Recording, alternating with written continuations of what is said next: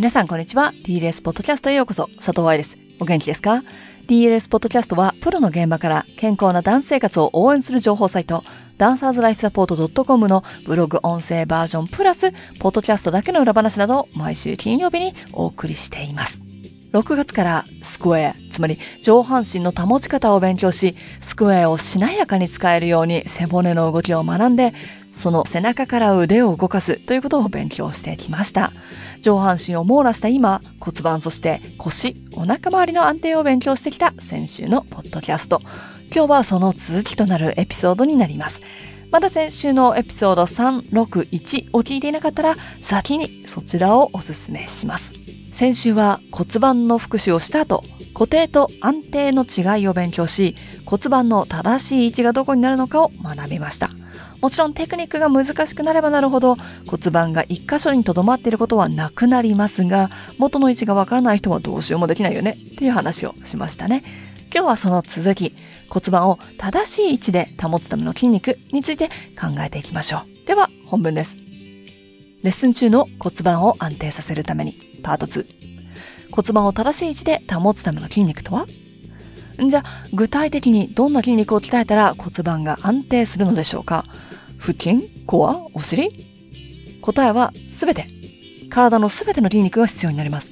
どうしてかって？だって骨盤は上半身の終わりであり、下半身のスタートだからです。お腹だけ鍛えていても、お尻のトレーニングだけしていても足りません。肋骨を前に押し出して踊る癖のあるダンサーであれば、肋骨を正しい位置に戻す練習イコール、胸椎を正しい位置に保つ練習イコール、背骨を正しいところで保つことができるイコール骨盤の安定になるともなりますし、逆もしかり。骨盤を安定させることができるイコール背骨が安定するので、胸椎も肋骨も安定する。ね、ということになるわけ。ダンサーによって踊り方の癖や体の使い方、強い部分や日常生活の偏りがあるじゃない？それを考えなければいけないよね。面倒でしょ。ただ骨盤安定のスターターキットとして三角形のリカビを深め骨盤の方向に敏感になるために骨盤の前の三角形ファインダー、バックエクステンション、足の動きに骨盤が引っ張られないようにするために四つん這いで足上げ、骨盤スタビライザー、座骨ファインダーはどんなレベルのダンサーでもバレエではない踊りをしている人にもおすすめです。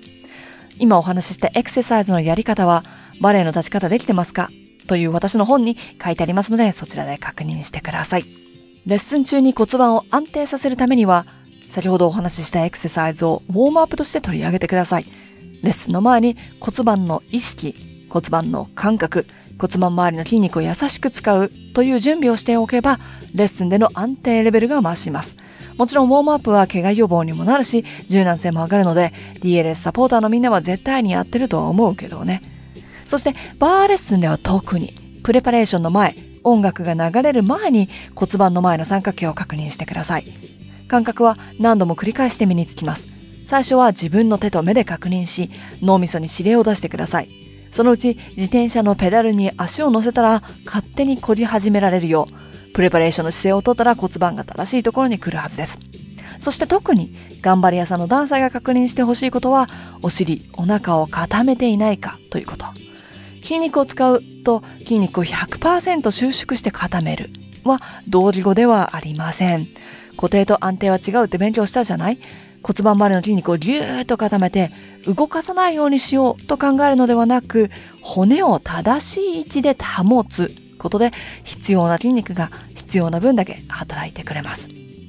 まとめ、レッスン中の骨盤を安定させるために骨盤の三角形をしっかりと理解しましょう。固定と安定の違いを理解して意識してみましょう。エクササイズで自分の骨盤と空間認知の感覚を鍛えましょう。レッスンで何度も繰り返すことで、あなたにとっての骨盤の安定を身につけてください。おまけとして忘れてほしくないことを一つ。お尻、お腹の話をするとお腹が出ている、お尻が大きいなどサイズの話をしてくるダンサーや先生が多いのですが骨盤の安定と体のサイズは全く関係ありません。骨盤は骨です。骨盤の安定は骨のプレイスメントの話です。体のサイズ、筋肉の形、脂肪細胞の位置でその人の運動能力を測ることはできません。マラソン選手も、重量上げ選手も、力士やラグビー選手、クラシックバレエダンサーも社交ダンスをする人も水泳選手だって。それらの動きの中で安定があり、それぞれの練習をしますが、みんなが同じ体型ではないでしょ？その人の能力や努力を見た目で判断しないこと忘れないでくださいね。いかがでしたか？ご存知のように、ボディコンサークルでは鬼活で勉強した内容を実際にエクササイズで体験していくということをしています。意識のインプットは大切だけど、それだけではスタジオで使えないじゃない？なので、体にも入れていくっていうことですね。8月のボディコンサークルグループ1では骨盤安定にとってもとっても大事な内転筋をグループ2では背中から腕を使うという感覚を学んでいきます。